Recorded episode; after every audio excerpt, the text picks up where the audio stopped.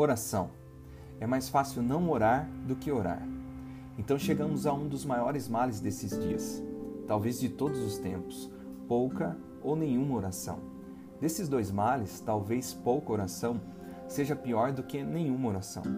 Pouca oração é o tipo de oração que nos engana, uma farsa e uma ilusão para a nossa consciência. Isso foi falado por Eduard Baldes no livro O Poder através da Oração onde ele nos traz um chamado para uma vida de oração e todos os benefícios que podemos encontrar nela. E nesse trecho do livro fica evidente que pior do que não orar é orar pouco e achar que está tendo uma vida de oração excelente, pois criamos uma identidade de devoção fraca, capaz de nos afastar mais de Deus do que nos aproximarmos dele.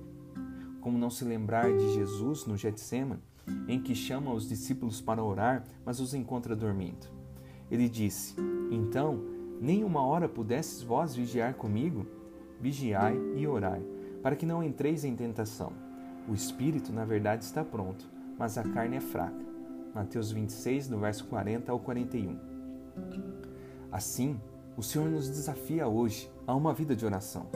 Jesus estava vivendo um momento de grande aflição, pois a cruz se aproximava e nem por isso ele diminuiu o ritmo de oração.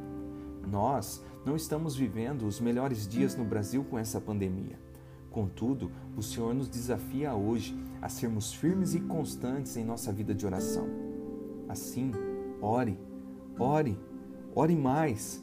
Não erre deixando de orar, mas também não erre orando pouco. Ore mais, ore. O Senhor Deus está pronto a te ouvir. Oração.